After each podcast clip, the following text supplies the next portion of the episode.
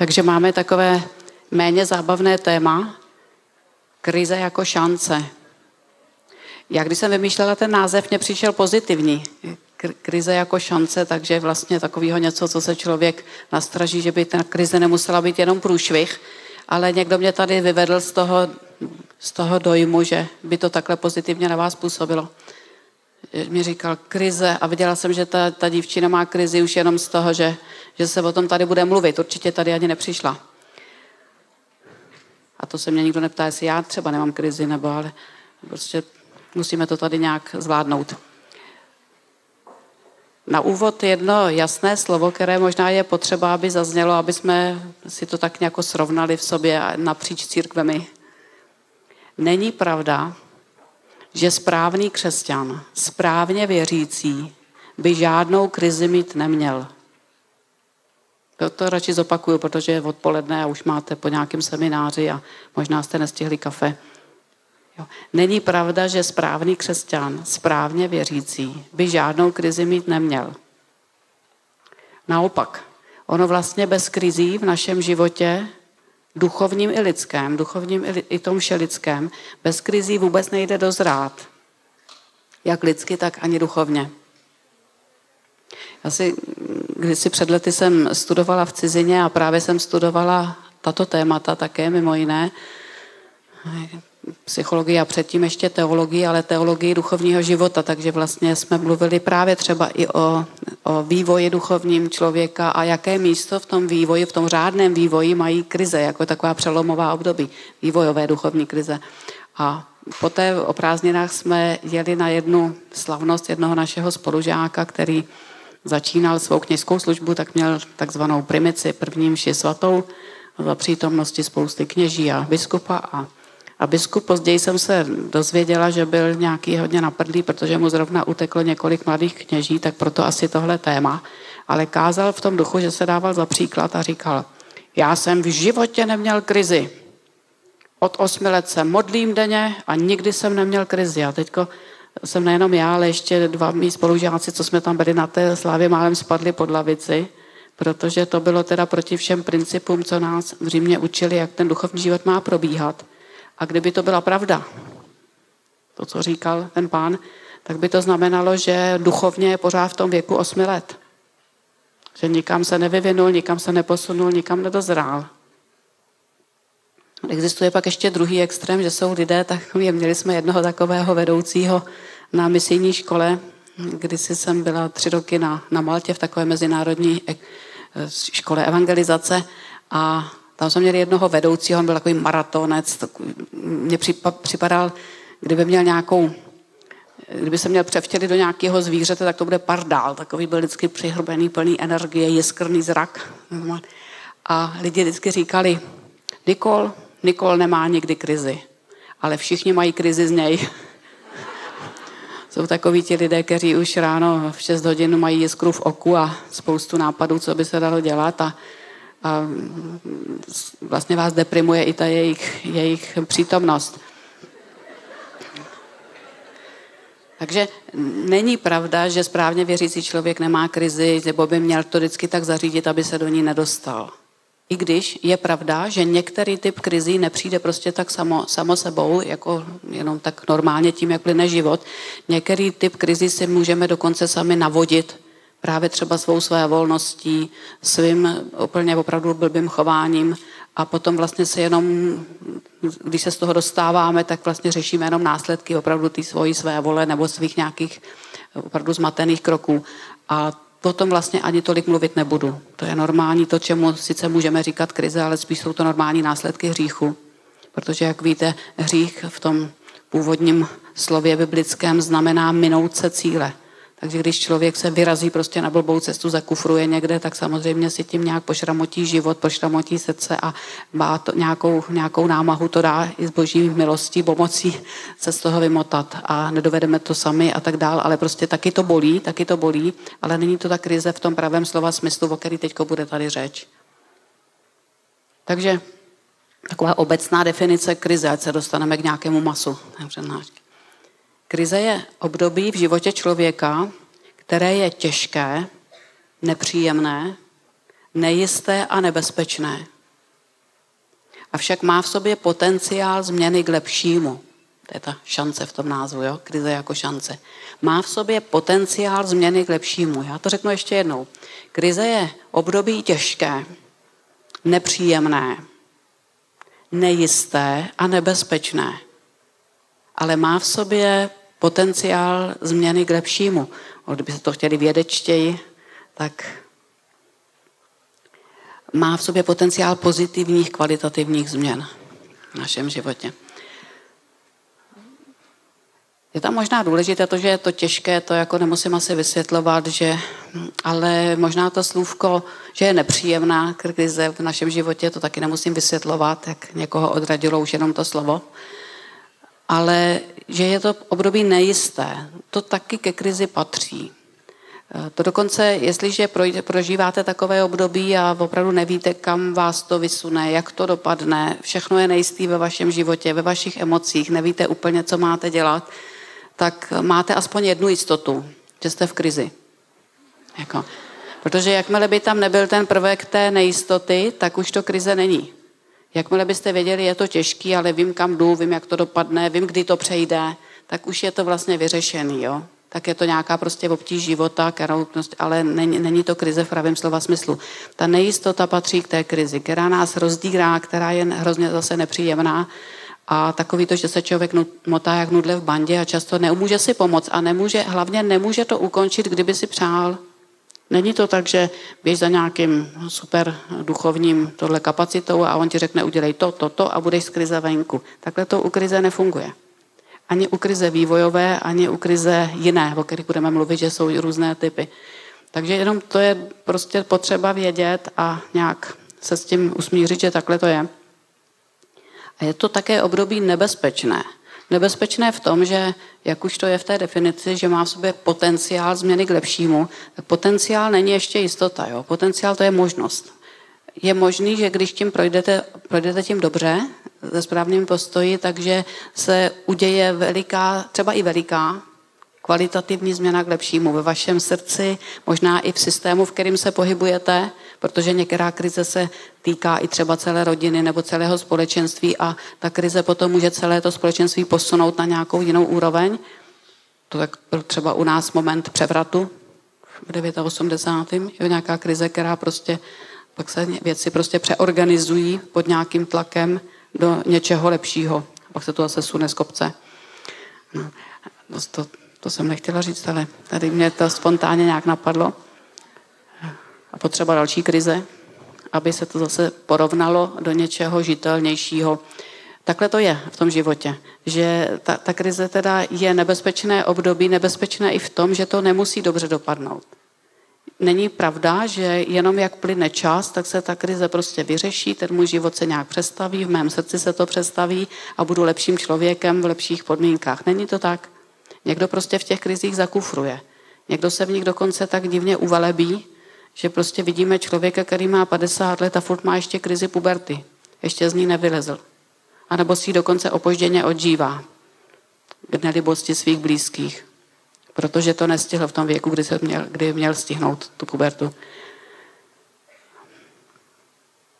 Ale přeci jenom jsem chtěla potrhnout hlavně ten pozitivní závěr, že je tady ten potenciál změny k lepšímu, že teda pokud projdeme tou krizí dobře, tak vlastně je to užitečné období. Proto znovu říkám, není to tak, že nepatří do našeho života, nebo je to jenom taková černá díra, je to zdržovačka na té cestě.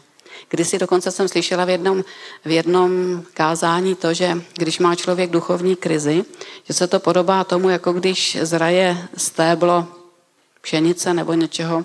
A kdo jste se dívali zblízka, tak jste si všimli možná, že tam je nějaký nějaký kolínko takový, že jsou tam kolínka v různých výškách a to je proto, aby ten klas byl pevnější, jinak by při nějakým závanu větru, při nějaký bouřce by to všechno polehalo vždycky velice, o to občas polehá, když je přívalový déšť stejně, ale když za normálních okolností by se to nemělo prostě zlomit okamžitě, co to trošičku vyra, vyraší, mělo by to vydržet prostě do týždně. A to je, proto jsou tam ty kolínka takový, jako kdyby místa, který spevňují vlastně ten sklad, glas a když se vytváří to kolínko, tak aspoň takhle to tvrdil ten kazatel, jestli to byl biolog, to nevím, tak se omlouvám případným tady odborníkům, že když se tvoří to kolínko, tak vlastně se zbrzdí růst toho klasu, jako kdyby se zarazí. My jsme to tenkrát slyšeli jako mladí lidi, tak když jsme potom měli krizi, tak jsme vždycky říkali, dělám kolínko. Aby si někdo měl pocit, že dost rychle nedělám pokroky dopředu, tak mám takovou, takovou fázi a vytvářet, a to se tak nějak děje samo, že to není, že já si to právě řeknu a takhle to bude, ale prostě přijdou okolnosti v mém životě, přijde nějaký rozpoložení, který říkám, nemůžu já ovlivnit a má smysl a je důležitý, možná v celé té přednášky hlavně tohle má, má to smysl. Když se k tomu dobře postavím, tak uvidím později, že to bude mít i velice dobré ovoce v mém životě. A bez ní, bez té krize by to ovoce nebylo. Teď Jaké jsou typy krizí? Už jsem naznačila trošičku, že jsou krize vývojové a ty už vůbec nemůžeme bez nějakých následků větších přeskočit v našem životě. Říkám, když si někdo prostě nevodžil pubertu, většinou si ji odžije kousek později a už to ani není moc roztomilý. Eh, ale, ale, ale stejně je dobře, že si to odžije, že se prostě naučí, já nevím, mít svůj názor, naučí se nějak si jo, udělat svoje rozhodnutí, i třeba k nelibosti druhým, ale říkám, je to potom někdy náročný, když už je ten život posunutý a nikdo s tím nepočítá. A ty vývojové krize, pak, pak jsou krize reaktivní, kdy reagujeme na něco těžkého v našem životě. Tvůrčí krize, duchovní krize, dokonce kolektivní krize. To je tehdy, když já můžu být relativně v pohodě, ale systém, jehož jsem součástí, má krizi. To může být tak, že já jsem dítě v rodině, kde rodiče mají krizi, ale já se tam pohybuju v tom ovzduší, já jsem na nich nějak závislá a tím pádem oni mě vtáhnou do své krize, i když já bych jinak mohla být v pohodě. Nebo na pracovišti, jo? nějaká problém veliký personální tam, nebo, nebo finanční, nebo já nevím jaký a já jsem součástí toho. Takže i kdyby jinak mě se moje práce dařila, líbila a tak dál, tak jsem vtažená do krize toho systému. Ve farnosti, církvi a tak dál ve společnosti. Známe i kolektivní krize, které jsou právě v tomhle, za, v tomhle také těžké pro nás, že tím hůř, ještě, ještě hůř než v našem individuálním životě můžeme ovlivnit ten systém. Jsme tam prostě trošku malý kolečko v soukolí. Ale, ale můžeme ovlivnit svůj postoj k tomu a tím zase zapracovat na tom, jak tu krizi prožijeme a jestli pro mě osobně bude mít nějaký dobrý východisko. Případně se podaří i nějaká změna v tom celém systému. A pokud nepodaří, tak aspoň moje evakuace bezpečná z toho Titaniku. Já se k tomu trošičku vrátím. Ty vývojové krize, ty k těm typům krizím podrobněji malinko. Nebudu, to by bylo na celou hodinu a možná i víc probírat všechny vývojové krize, ale abyste měli představu, o čem je tady řeč. Tak možná takovou první krizi, když to není ve všech učebnicích, už je naše narození. Ono je to pořádná krize nejenom pro tu maminku a pro celou rodinu, ale pro, pro to dítětko taky.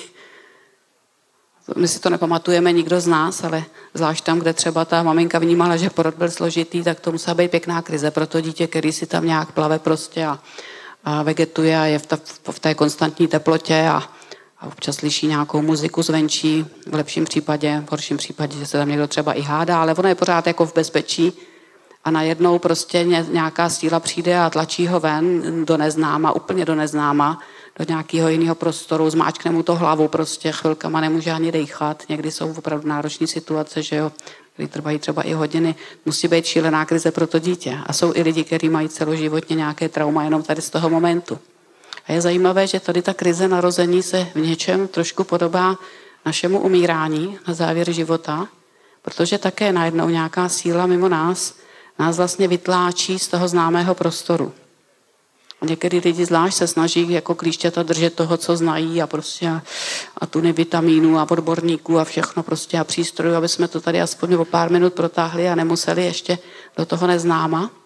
Ale ono nás to vlastně je nutný, abychom jeden moment čelili tomu přerodu do toho světa, který vůbec neznáme, kde přitom víme, že jdeme do lepšího. Tak jako to dítě, kdyby se nenarodilo, tak ono zahyne v luně té matky. Ono už najednou to není dimenzovaný na, na jeho další zrání, pro jeho další život, pro ten život plnosti, to tam nemůže tam prostě být do 15 let. A ani do 50. A to samé je s tím naším životem tady na zemi. My potřebujeme, vlastně musíme projít tou krizí umírání, na kterou se asi nikdo netěší, kdo je trošku normální, která nějak bolí psychicky, někdy i fyzicky, a hlavně nás strašně znejišťuje. A přitom ve světle víry jdeme do lepšího. Jdeme do lepšího. A nemůžeme se tady zadrápnout, že prostě ne, budu, nechte mě být. Já nechci do lepšího, já chci to svý malý jistý tady doma. A můžeme to teda dělat, ale nic nám to není platný. Tak konec nás to vykatapultuje. A říkám, je to zvláštní, jak ten začátek a konec života jsou podobné a oba jsou poznamenány krizí, která má v sobě potenciál změny k lepšímu. Pak máme krizi jednoho roku života, kde se to dítě tak nějak začíná objevovat vůbec, že není jenom ono, že je kolem něj prostě nějaká, že je kolem, vedle něj nějaká jiná bytost. Momenky máme krizi tří let, kdy to dítě, možná už jste to zažili se svými sourozenci, kdy dítě si začíná uvědomovat trošku víc sebe a že je jiný subjekt, než je ta maminka. To je taky taková, to je krize často spíš pro tu maminku, než pro to dítě, takový to můj hrníček a moje jedlička a tohle nechci a ne. Jsem jednou byla na návštěvě v rodině eh, svých příbuzných, tam neteřka malá měla zrovna krizi tady toho těch tří let nebo tři a půl. A to byl opravdu koncert eh, u toho stolu večer. Nechci polivčičku, nechci tady sedět. A když už, a oni prostě celkem moudře ustupovali, tak nechceš, no tak ne, polivčičku, no bude až snídaně zase. A nechtěli s ní mít srážku o každý ten centimetr. A když viděla, že ale tím pádem si nikdo nevšímá, tak začala si rvát aspoň sponky z vlasů a nechci copánky. A bylo to až takový jako legrační. A přitom to dítě v tom věku, mám řeknu, psychologické učebnice, potřebuje to vymezení se, potřebuje právně začít si uvědomovat, že maminka není jeho součástí, ono není součástí té maminky, tak jak to vnímalo třeba v tom roce života, že zařve přiletí flaška, má pocit, že to je nějaký chapadlo, který ovládá tím řvaním a Eh, potřebuje se začít uvědomovat víc sebe. A přitom je to velmi povrchní, je to spíš takové to fyzické oddělení se. A víte dobře, že to je velice pomíjivé, že, že to dítě, jakmile by ta máma nebyla v dohledu, tak chytá trošku jako paniku. Jo. Eh, velice jednoduchý, jak ho umravnit, je říct, že tak jdeme bez tebe. Takže to oddělování je sice, je tam nějaké, ale jenom od samcať po samcať člověk ví, že strašně moc potřebuje ještě záviset na těch, na těch svých blízkých.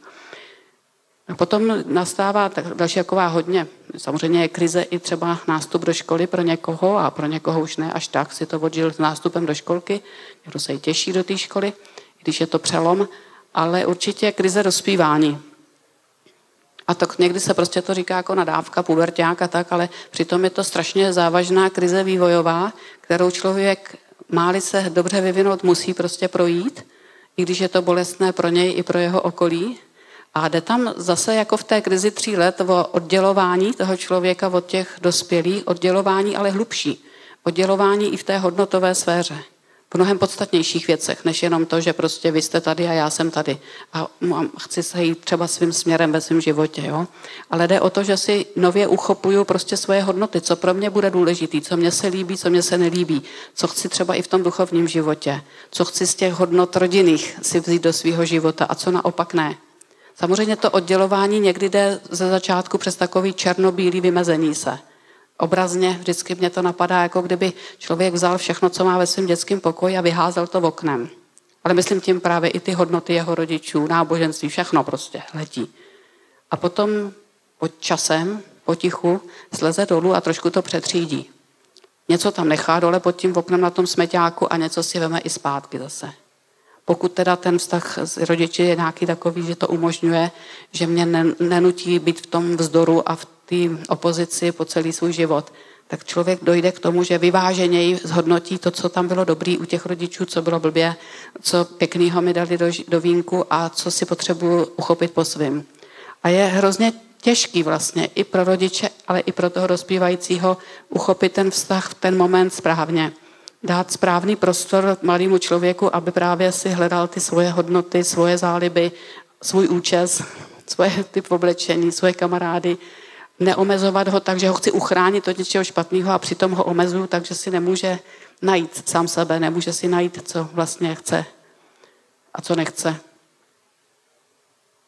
A je to samozřejmě náročný pro ty rodiče, protože najednou jako z té princezničky nebo z toho kloučka šikovného a který ho všechno zajímalo, tam mají někoho přivotráveného, který tam tak různě hučí a, a bručí a nevíme, co si myslí a nevíme, co chce. On to taky neví, ale o to je háklivější na to, že když už na něco přijde, tak si na tom strašně trvá a i když je to úplná kravina. Je to prostě těžký pro obě strany tady to hledání a to nastavování těch nových hranic, které jsou úplně nutné, aby v určitém věku byly nastaveny nově.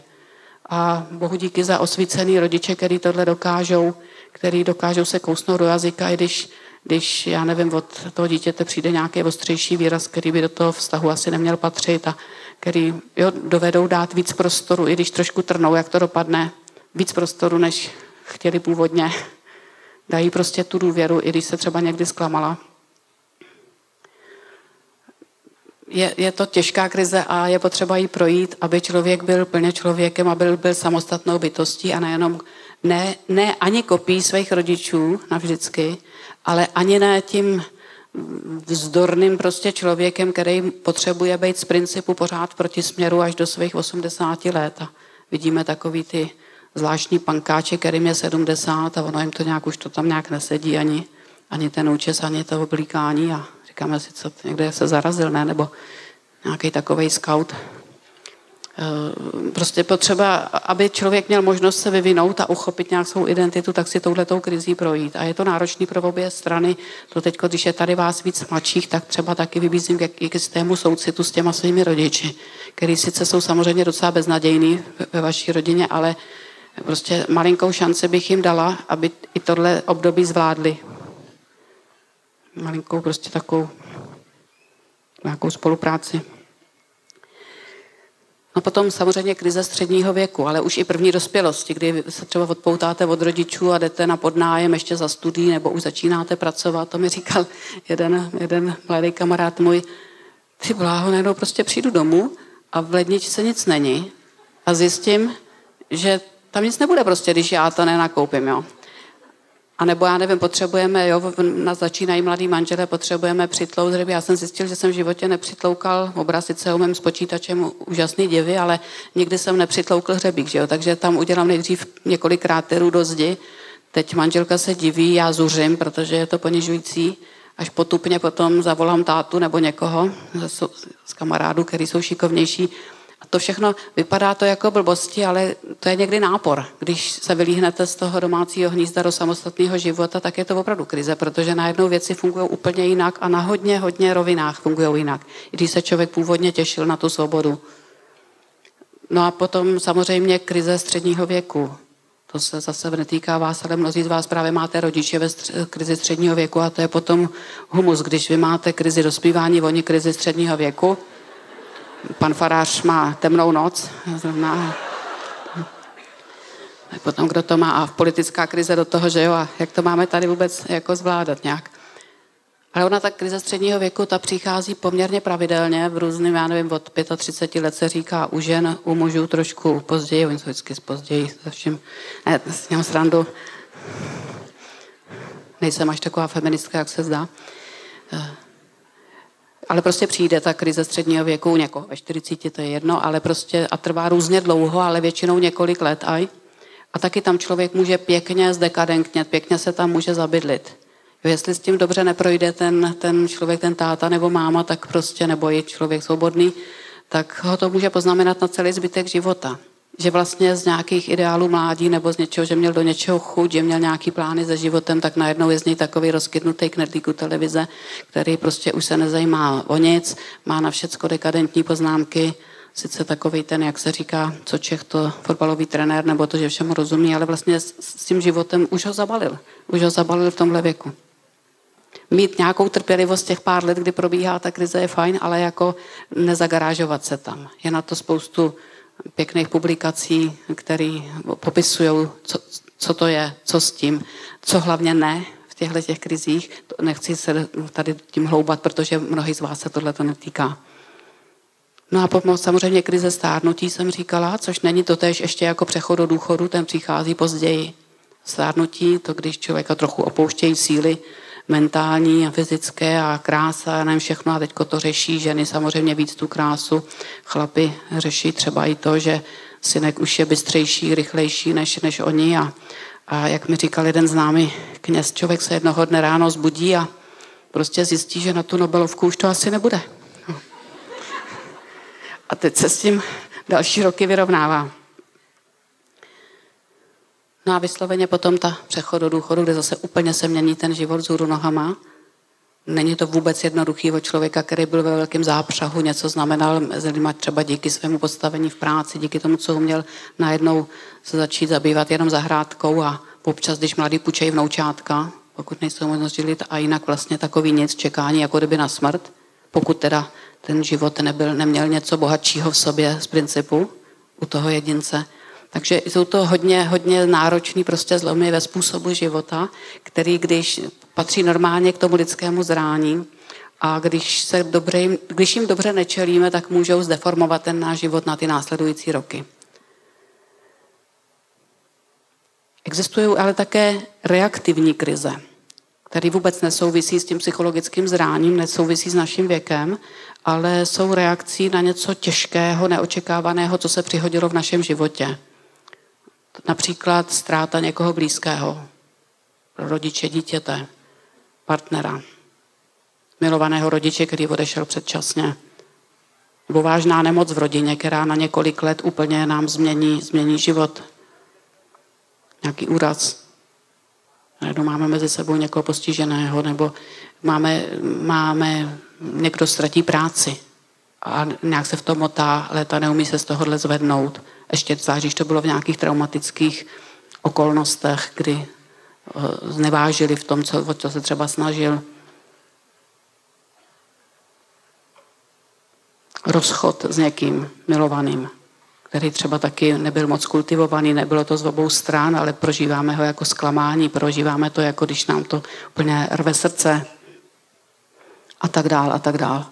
Takovýchhle reaktivních krizí může být spoustu druhů, můžou být různě intenzivní, někdy to odezní za pár měsíců, ale někdo se s tím může potýkat několik let. Vzpomínám, když mi zemřela sestra 18 letá, tak ještě několik let později, když maminka viděla kus jejího oblečení nebo na fotce, nebo to tak měla slzy ve očích. A nějak můžeme dneska říct, že i tady ta krize z téhle ztráty posunula i celou naší rodinu jinam. Mě určitě taky, dneska to umím i nějak pojmenovat, no ale bylo to těžký období, který bychom si nevybrali. A určitě krizový, určitě krizový. A nevěděl člověk, jak to zvládne, kdy to zvládne a hlavně si to nějak, říkám, nevybral. A podobně jako máme ty vývojové krize lidské, jak jsem je jmenovala, tak máme také krize duchovní. Některé dokonce kopírují ten, ten náš lidský vývoj. Že podle toho, kdy jsme začali svou cestu víry, tak jsme duchovní batolata. Pak se začneme vymezovat trošku, máme i duchovní pubertu někdy.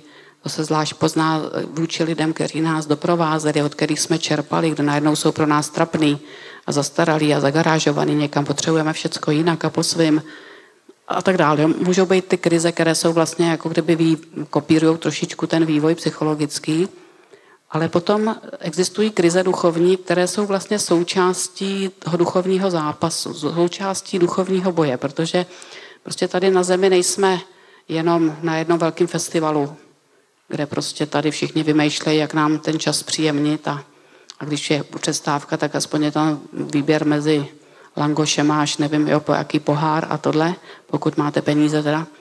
A život není jenom o tomhle. Víte, že jsou prostě období, kdy na nás nějaké zlo útočí, kdy sami jsme zapletení opravdu do nějakého duchovního boje. A dokonce zvlášť tam, kde jsme se nabídli do duchovní služby, tak můžeme si být jisti, že dřív nebo později přijde proti úder. Děkuji za dokumentaci. To jsme samozřejmě měli z reží domluvený. Že? A pokud teda někdo nespadl z balkónu a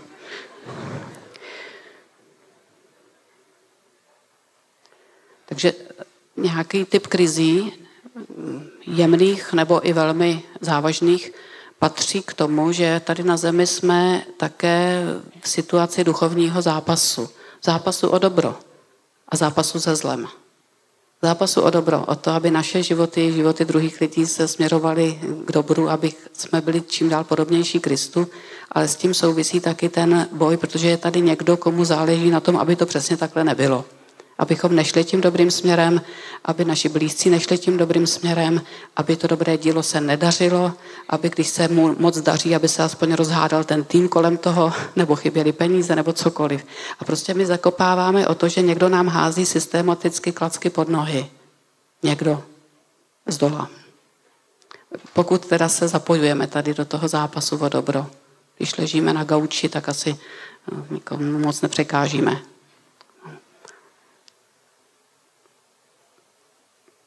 To znáte ten vtip o těch čert, ďáblicích na té kostelní zdi? A to, když budete hodný, tak vám ho řeknu na závěr. To teď. A jestli budete hodný, to posuzuju já samozřejmě. Takže ty duchovní krize můžou mít různou intenzitu, vůbec jakákoliv krize může mít různou intenzitu, ale řekněme ty duchovní od blbé nálady, která trvá od jedno odpoledne, až právě po několika letou duchovní neútěchu, kdy prostě se mně nějak nedaří. I když nedělám třeba nic strašně špatně, ale prostě najednou to má ty rysy, které můžu tady i vyjmenovat. Vnímám tu nejistotu ve svém životě, že nevím, kam jdu, nevím, o co mám usilovat, nevím, jestli jsem dobře tam, kde jsem, jestli jsem dobře v té své práci, ve svém povolání, v těch vztazích.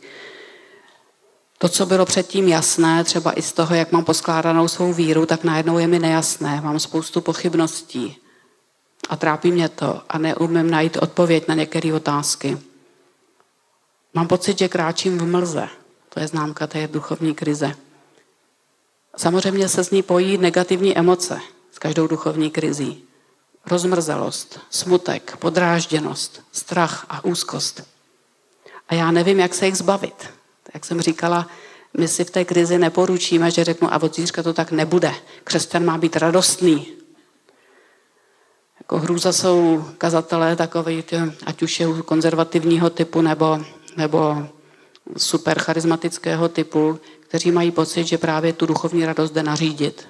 Nebo jde vymodlit, vmodlit do těch lidí. Když prožíváte duchovní krizi, tak to takhle nefunguje. Jsou momenty, kdy člověk prožije v modlitbě uzdravení, osvobození a najednou se skokem vrátí radost, kterou pozbyl něčím, nějakým zraněním, nebo to, to existuje to.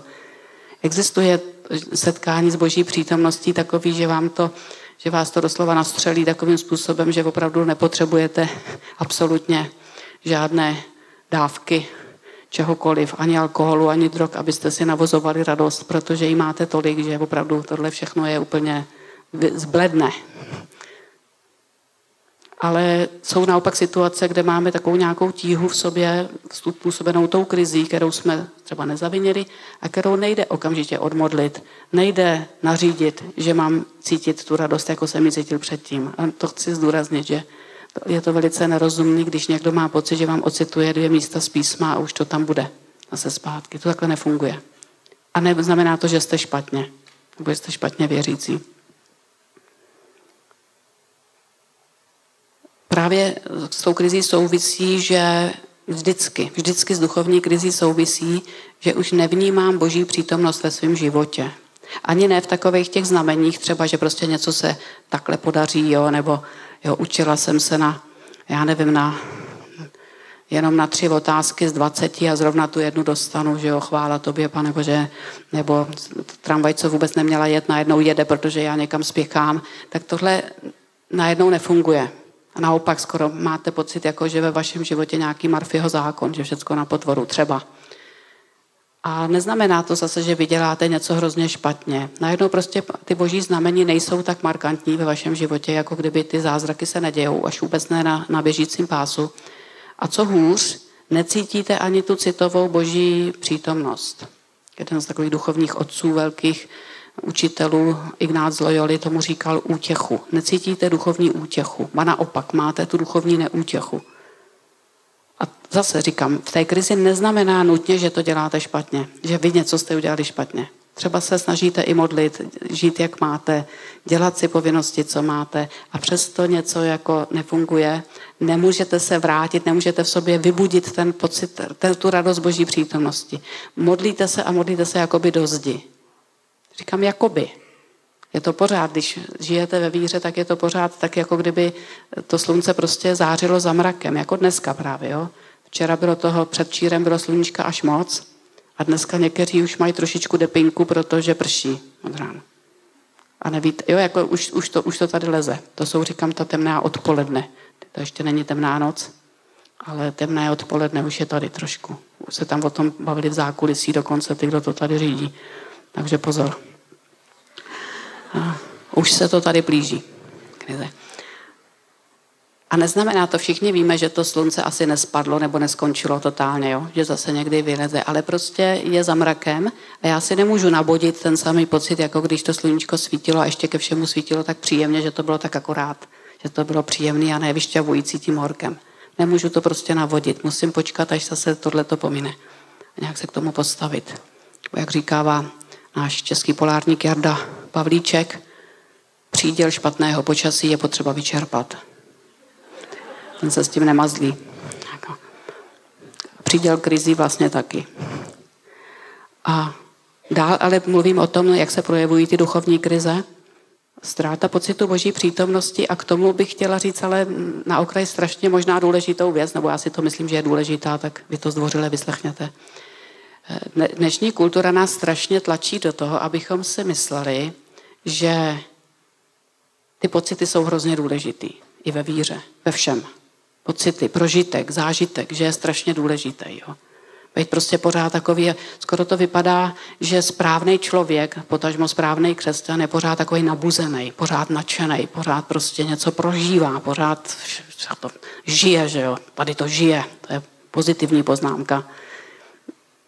Ono to takhle nefunguje v duchovním životě, ono to tak nefunguje ani v rodinném životě, nefunguje to tak ani v pěkným partnerstvím, že by prostě všechno pořád jiskřilo a bylo jako když spolu chodili prvních pár týdnů.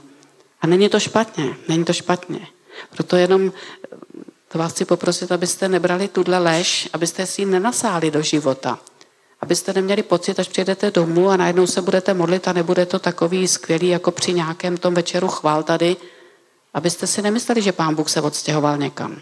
Že momentálně odjel s nějakým Christafary do, do Holandska. A vy tady musíte čekat zase až na další United Festival. A to ještě nevíte, jestli bude tak super jako letošní, protože víte, ono se to taky může pokazit. Třeba bude příští ročník úplně trapný. Jsou totiž lidi, kteří, já to říkám tak trošku sironý, protože sama organizuju velké konference a takový tábory pro mladý lidi a stalo se mi, že jsme měli teprve třetí ročník a lidi říkali, já už tam nejedu, protože loni to bylo úplně super a to už nemůže být takhle super, takže já už tam nejedu. Tak jako preventivně. Už věděli, že se to musí pokazit. Říkáte, ale ono, kdo říkal, že to musí být emočně strašně furt jako super, jo? že to musíme emočně se úplně tetelit, aby tam byl pán Bůh. Kdo to říkal? To, že prožijeme boží přítomnost v našich emocích, někdy nějaký ten jeho dotek, to je jeho způsob, jak se nám přizpůsobit. Jo, že on cvrkne na nějakou strunku našich emocí, abychom my ho mohli nějak pocítit, protože jinak on je duchová bytost, která je úplně jiná, než jak my jsme zvyklí ho vnímat a my, my bychom nedovedli ho vnímat jinak. Proto on to udělá, on se nám takhle přiblíží. Ale on je s námi a je, je nám dokonce blíž, než jsme sami sobě, i v situaci, kde ho vůbec necítíme. Kde se cítíme úplně na dně, kde se cítíme úplně trapně, kde máme pocit, že on je hluchý, že nereaguje tak tehdy nám může být blíž, než jsme blízko my sami sobě. Rozumět nám víc, než rozumíme my sami sobě. A jak víte, jsme zvaní chodit ve víře, ne ve viděních, ne, ne v pocitování, ne v zážitcích. Proto dokonce, i když pán Bůh nám, když jsme duchovní batolatá, čerství v té víře, tak nám občas dává takový ten, říká se tomu, takový ten cumel duchovní, že právě něco strašně vyjde, a, nebo nás nakopne někde nějaká akce, nebo nějaká skvělá písnička, nebo někdo se za nás pomodlí a řekne přesně to, co jsme potřebovali slyšet a strašně nás to jako potěší, jak je ten pán Bůh blízko. A pak můžou přijít období, jako byl ten průchod pouští u toho Izraele, že spoustu let vždycky nic, pak pán Bůh občas nějaký zázrak, že jo. Když už to bylo úplně za hranou, tak potom najednou nějaký křepelky nebo voda ze skály, že jo. Ale nic takového, že by tam jeli klimatizovaným autobusem a do toho jim tam zpívali chválové písničky a všichni vymýšleli, jak jim tam zpestřit tu situaci. Jo. Bylo to někdy fakt dost náročný. Takže dalo by se říct, ve většině těch, těch 40 let neprožívali boží přítomnost. A neznamená to, že tam Bůh s nima nebyl. Měl to dost pod kontrolou. Měl to dost pod kontrolou. A bylo to potřeba, aby tím letím prošli, to si pak na závěr připomeneme, nebo si doma potom najděte třeba osmou kapitolu z Deuteronomia, z páté knihy Možíšovi, kde to hospodin vysvětluje a říká, vzpomeň si, jak si chodil tou pouští, že tvoje noha neotekla, jako, neublížilo ti to až tak, jak jsi měl pocit. Bylo to pro tvoje dobro. Něco se pak změnilo v tobě. A já jsem tě tím provedl, abych tě nějak vnitřně zbudoval, aby důležité věci se přenastavily v tvém srdci a abych tě potom mohl strašně moc požehnat. A až ti požehnám, tak aby se potom nenaparovala, neříkal si, jo, tohle jsem já zmáknul, tohle jsem já si duchovně vybojoval, to jsem si já vybudoval. Ne, ne. Aby si zpamatoval tu svou křehkost na té poušti, abych tě pak mohl požehnat bez nebezpečí, že ty si budeš klepat na rameno za to, jaký jsi duchovní borec. Rozumíte? To říkám svými slovy, přečtěte si, tak je to pořádně v té Bibli. Ale je tam něco v tomhle smyslu, co nám dává smysl těch pouští. Ať jsou to pouště letité, nebo ta temná odpoledne, která prožíváme, máme nějaký suchopár v modlitbě, který trvá třeba pár týdnů, neděsme se toho, nebuďme úplně vyděšený, nemyslíme si, že se pán Bůh někam odstěhoval. Vůbec ne. Naopak začíná s náma zacházet už ne jako s miminama, ale chce, bere nás vážně jako svoje syny a dcery a chce nás popotáhnout dál v tom duchovním životě. Chce, abychom se fakt učili žít s ním ve víře a ne, nešli od toho jednoho bombónu k druhému bombónu takový přískokem vpřed. Protože ví, že takhle bychom daleko nedošli na té duchovní cestě. A už vůbec, ne, už vůbec by z nás nebyli ty boží bojovníci, které z nás chce nějak vybudovat, naučit nás tomu duchovnímu zápasu, kde třeba udržíme i mnohé rány, ale ovoce může být velice nádherné a převyšovat naše představy, naše pomyšlení. Takže ztrácet pocitu boží přítomnosti nemusíme ji brát dramaticky a vůbec ne si ji považovat za svou vinu. Pokud to není tak, že my sami jsme se namočili do nějakého hříchu, do nějakého okultismu nebo čehokoliv, co samozřejmě není slučitelný s tou boží přítomností, tak to, že jsme ztratili pocit boží přítomnosti při modlitbě, při chválách, nemusí být vůbec nic špatně. Vůbec nic špatně. Naopak může to znamenat, že jsme na nějakým pokročilejším stádiu svého duchovního života a je potřeba se nějak tak zakousnout do té cesty a úplně v klídku pokračovat dál, nenechat se vychýlit tím. To může být také právě vysloveně nechuť k modlitbě, nechuť k četbě Božího slova. A pozor, může nám naskočit dokonce i nechuť k lidem v církvi.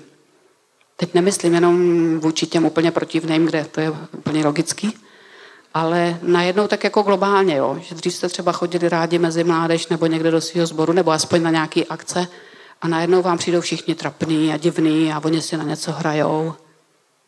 Jestli neznáte tu knížku Rady zkušeného ďábla od C.S. Louise, ten, co napsal letopisy Narnie, jo, nebo tak, kdo jste ji ještě neobjevili, tak určitě ji najdete v knihovnách, ať už svých rodičů, nebo pastorů, nebo kněží, anebo prostě třeba, když zbohatnete, tak si ji koupíte. Stojí za to možná ji i mít, je to, je to taková klasika. A je to taková fikce, kdy ten zkušený pokušitel učí, zaučuje vlastně mladého pokušitele, jak jít na jednoho čerstvě obráceného mladíka tam. Jak na něj, aby ho co nejrychleji vykýval z té dobře nastoupené cesty. Je to hodně, hodně poučný. Teda nedá se to číst jedním dechem, to byste úplně je to hrozný, protože tam vlastně nepřítel říká pánu bohu a tak dále. Je to všechno vzhůru nohama. Musíte si to v té hlavě furt překládat, takže a tím, jak je psychologicky a duchovně citlivý, tak vám vlastně neustále reje nějak do svědomí a člověk je až vyděšený, jak se v tom poznává. Takže říkám, po malých dávkách si to dávkovat, tuhle knížku, ale je velmi, velmi moudrá. A v jednom místě si pamatuju matně, že tam také jednak ten pokušitel ho učí toho mladého, jak ho odvádět od modlitby, právě proto, že ho, žene ho do té zážitkové modlitby, protože ví, že tam brzo skončí. Že když prostě pominou ty zážitky, ty dobré pocity, tak se nebude modlit vůbec.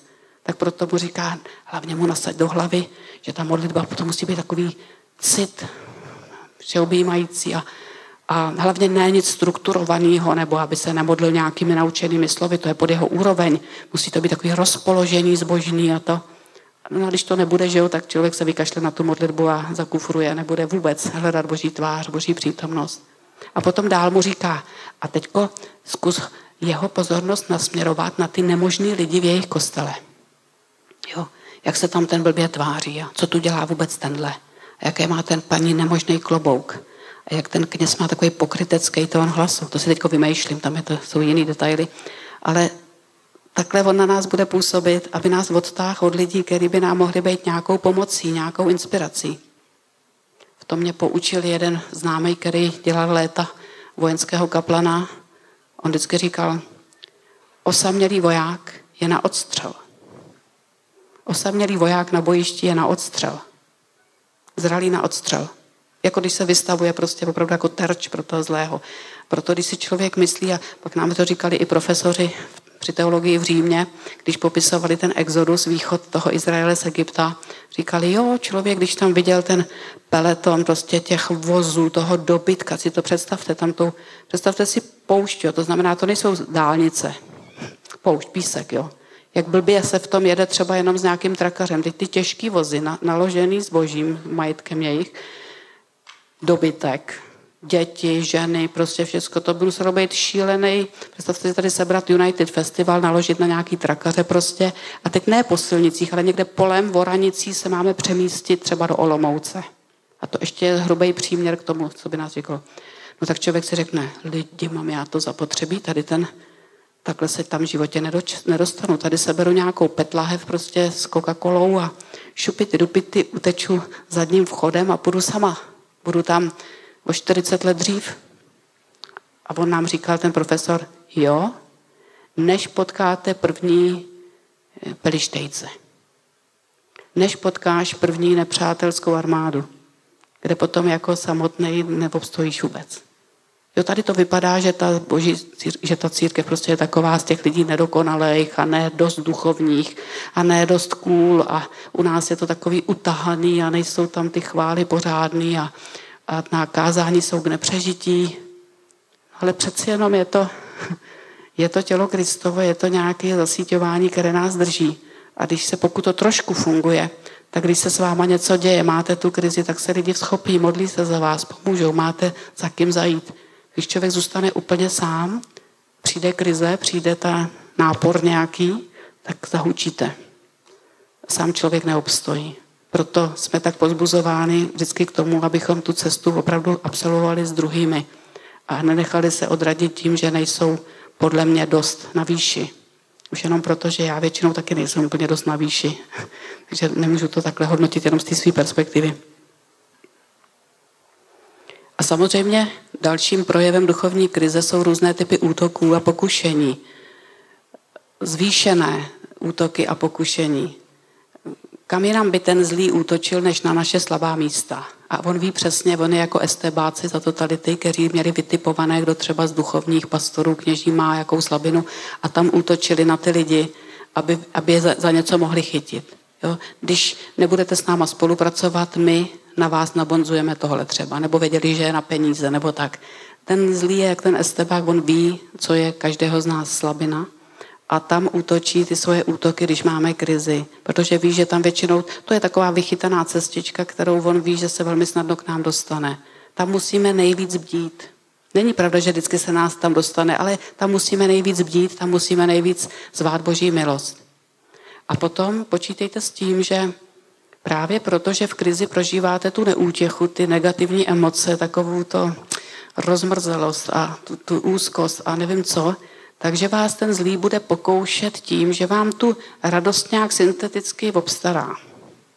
Někdo bude náchylný prostě na to začít sjíždět enormní počet filmů. Prostě dostat se buď, buď televizí, když je to starší generace, nebo ty filmy, které nečekáte ani, až vám budou dávat ten oblíbený a stáhnete si ho sami, že ho od někud a jedete a máte už jich za ten den deset a to vám samozřejmě nepomůže ve vašem duchovním životě ani lidským. To je jako kdybyste vypili dva litry vitamínů. To jde všechno do stoky, to nemůžete zpracovat. Jo? Proto to, to ne, že byste někomu tím ubližovali, když si tolik filmů, ale vám to nepomůže v žádném zrání, vy se tím zahlcujete, zaplácáváte. Někdo jiný pornografii, někdo jiný prostě počítačové hry, někdo jiný potřebuje se jít opít a úplně si vydiritovat hlavu a emoce, všechno ze těch starostí, bolestí, z toho, že nestíhá ve škole, z toho, že někdo ho nemá rád. Pozor na to, ten zlý přesně ví, že my v té situaci té neútěchy budeme mít tendenci skočit po každém navijáku, který nám nahodí, protože chceme honem se hodit do pohody. Chceme honem si vrátit ty dobré pocity. A každý máme nějaký vychozený cestičky kudy na to, který většinou nejsou úplně boží. Tím vůbec neříkám, že je špatně, když prostě máte úplně jako, jako blbý den pustit si hezký film. Jo, nebo hezkou muziku. A tím se, nebo zajít za přáteli, který jsou milí a nekonfliktní a nějak se dostat, trošičku něco udělat pro to, abyste byli víc v pohodě. Nebo si jít zaběhat, prostě trošičku si i tu rovnováhu chemickou v těle pospravit. To je všechno v pořádku ale bacha na všechny tyhle ty úlety, který můžete si snadno pojmenovat, že jsou to takový navijáky toho zlýho, jak on přijde, přispěchá, řekne, je ti zlé, viď, chudáčku, teď tě není tě dobře, viď, tady máš cumlík. A teď tady máš další a další a člověk jde prostě jak, jak za tou mrkví, jde do propasti. A to neříkám jenom, že z nějakých knížek se spoustou mladých lidí jsem prošla i takovou tu cestu třeba někam k drogám a je to, je to prostě hrozný potom z toho člověka tahat. Když léta, léta potom vystřiženýho jako kdyby života, který mohl být úplně už o něčem jiným, tak než se člověk zase dostane zpátky z toho sešupu, kam se sesunul. Bohu díky někdy se to podaří. Bohu díky někdy se to podaří a jsou to nakonec i krásné svědectví, a někdy dokonce se dostali na tu cestu úplně ne vlastní vinou, ale spíš hříchem druhých lidí, který jim právě nedali lásku, kterou jim měli dát a tak. Takže tady nechci vůbec někoho soudit. Ale pozor na to, že říkám, ten zlý, když vám nabízí tyhle jako kdyby instantní radosti, tak má dost jasnou taktiku. Jak vás do toho zamotat.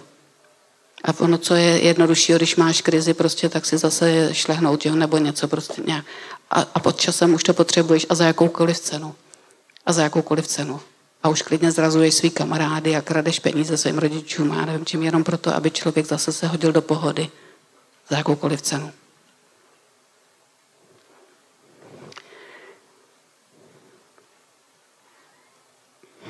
No, myslím, že bychom měli končit, takže vás ušetřím celé další stránky Mouder. A možná přeci jenom pár takových podnětů, co, co ano, protože mluvili jsme o tom, jak se ta krize projevuje, a tak jenom na závěr pár takových zkušeností, co je důležité, abychom se v té krizi nestratili. Úplně nejobecnější rada trošičku se zorientovat. My se nemůžeme zorientovat v tom, že víme, kam to směřuje a kdy to skončí, to už jsem řekla, ale uvědomit si, pojmenovat si, dobře, mám krizi. Pokud to teda není jenom to, že, mám, že přijedu z United Festivalu a jsem nevyspala, protože jsme spali hodinu denně, jsme kecali s kámošema a tak to většinou není krize, ale prostě deficit nějakého odpočinku a rozumíte, člověk celý nějaký, nebo takový i ten náraz s tou realitou, že to tady není tak super doma, ty lidi jsou trochu fádnější většinou, než byli na festivalu. Oni, nemyslete si, ty, co byli super na festivalu, jsou, jsou teď trochu fádnější taky doma, jo, na jiném konci republiky ale to vy nevidíte, tak máte pocit, že jenom u vás doma je to takhle trapný. A můžete mít okamžitě zaděláno na první krizi. Ono k tomu, k tomuhle třeba návratu, když jsme u toho, se pojí někdy i to, že ten zlý opravdu se trošku zaktivuje, aby vás co nejrychleji obral o všecko dobré, co jste tady získali. My někdy na tom táboře pro mladé, co děláme, tak si právě při posledním setkání ve skupinkách děláme i takový jako koment- hrajeme si na ty rady zkušeného ďábla, takový jakýsi cvičení a sami vymýšlíme, kdybych já byla ďábel, co bych udělala v mém životě, aby mě, aby mě obral prostě vo všechno během prvního dne nebo dvou, co se vrátím z nějaký takový pozitivní akce. Co bych dělala? A většinou lidi se natolik znají, že umějí si to pojmenovat velmi rychle. Jako jak se obrat o to všecko pozitivní co nejrychleji, co nejefektivněji. Většinou člověk si to umí docela pojmenovat a tím mu může naskočit, kde dát nějaký ty zátarasy, nebo kde, kde bdít, v kterých ohledech bdít. Že není, je v pohodě jít se dospat, že jo, a tak, ale není v pohodě zakufrovat hned první večer prostě v hospodě a přijít domů ve dvě ráno když už ne, pomalu nevím o sobě, ne, netrefím domů. Protože jo, v tom se z toho proberu s bolehlavem a, a řeknu si, no vidíš. A ten druhý přispěchá a řekne mi do druhého ucha, no vidíš, jaký jsi prase. Jsi úplně beznadějný. Ty si nemyslíš, že ty budeš nějakou duchovní cestou. Na co jsi to tam hrál, chytráku? A to se někomu z vás možná stane. Tak rovnou, rovnou říkám, klidně odpovězte, ano, já nejsem světec, ale Pán Ježíš mě má rád takovýho, jaký jsem i teď. I s tou kocovinou. I s tím, že jsem to úplně zvoral. A pane Ježíši, prosím tě, pomož mi vstát. Protože prohraná bitva ještě není prohraná válka. Prohraná bitva není prohraná válka. A kdokoliv se chce umět s tou krizí nějak vypořádávat i s těma malýma krizema, musí se naučit rychle vstávat. Rychle vstávat a aby ty průšvihy, ty navijáky toho zlýho, na který skočí, aby ho neodtahovali od Boha, ale naopak se stali vždycky odrazovým můstkem do božích náruče. Odrazovým můstkem k Ježíši Kristu, k jeho milosedenství. On nás nikdy neodkopne. Když chtěl po nás, aby jsme 77krát a znova odpouštěli, tak on je první, kdo to dělá. On není jako některý kazatelé, kteří kážou vodu a pijou víno. Když nám řekl, že 77krát a znovu máme my odpouštět, tak on je taky ochoten odpouštět. Rozumíte? Nemusíme se bát s každým průšvihem za ním jít, s každou tou krizí, s tou nepohodou, ale umět si to uvědomit, kde je ten směr. Neutíkat od Boha v té krizi, ale utíkat k němu. Vrnout se k němu. To je strašně, strašně důležitý. Neutíkat od Boha, pod vlivem těch blbých emocí, třeba i svých selhání, ale utíkat tryskem k němu. Bude na vás velký tlak, abyste utíkali od něho, abyste měli ten Adamův syndrom, aby po tom hříchu jste se začali schovávat v tom stromoví té zahrady před božím tváří. No a potom rozhodnout se reagovat, nepoddat se té krizi, reagovat. To se dělá tak, že říkám, nemůžete ji ukrátit, jak jste si vymysleli, ale můžete se věnovat aspoň tomu zásadnímu ve svém životě, jako by krize nebyla. Tomu zásadnímu. To znamená, mám chodit do školy, budu chodit do školy. Mám si udělat domácí úkol, prostě si ho udělám, i když nemám náladu. Jo, chci se trošičku modlit, tak se trochu pomodlím, i když z toho nebudu mít dovíjaký haleluja emoce. Prostě normálně jdu, něco, to, něco se připomíná vždycky, jako když někdo, mi vykládali různí horolezci, Upíšou ve svých knížkách, když je sněhová vánice a víte, že musíte dojít na tu základnu, jinak tam zůstanete. Když si tam sednete v té zimě, tak prostě vás najdou tuhý druhý den. A vy víte, že nemáte už strašně málo síly a proti tomu větru je to obtížný a musíte jít nohu před nohu a jít. A nepřemýšlet a nemeditovat, jak se cítíte. A jít nohu před nohu. A tohle je velice dobrý reflex v období krize. Prostě jdu a opírám se o to úplně normální. A když si říkal jeden profesor, když jsme byli před, před maturitou na gymnáziu, tak nám říkal, ráno ten den, když je maturita, dělejte všechno, jak jste zvyklí. Vyčistěte si zuby, kluci se trošku třeba i voholej, něco, jo, no, holky se nalíčej. Prostě dělejte, jak jste zvyklí, nasnídejte se, ne, nedělejte nějaký, jo, že budete se učit ještě celý, celou noc.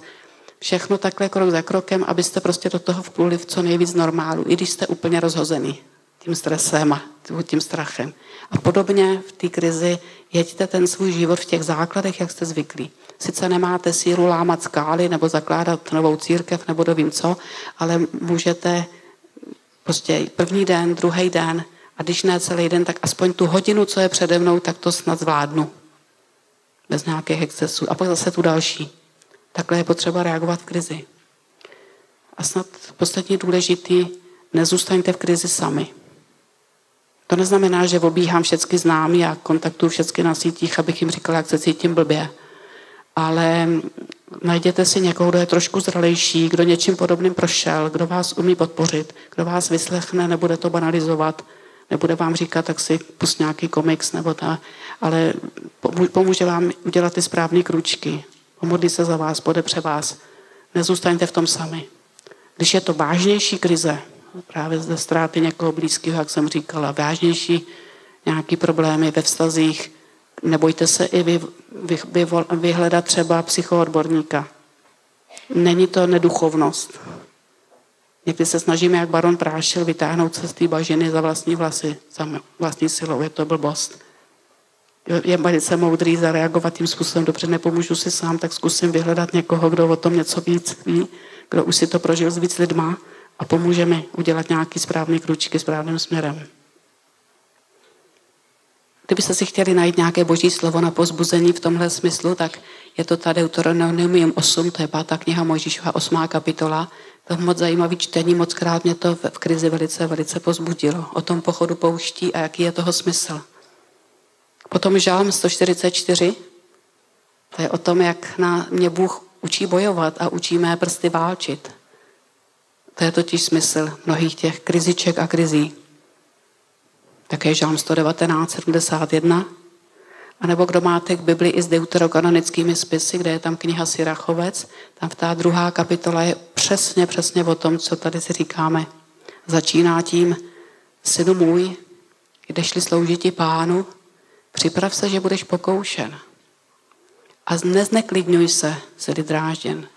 Střídáli se pokušení, buď trpěliv.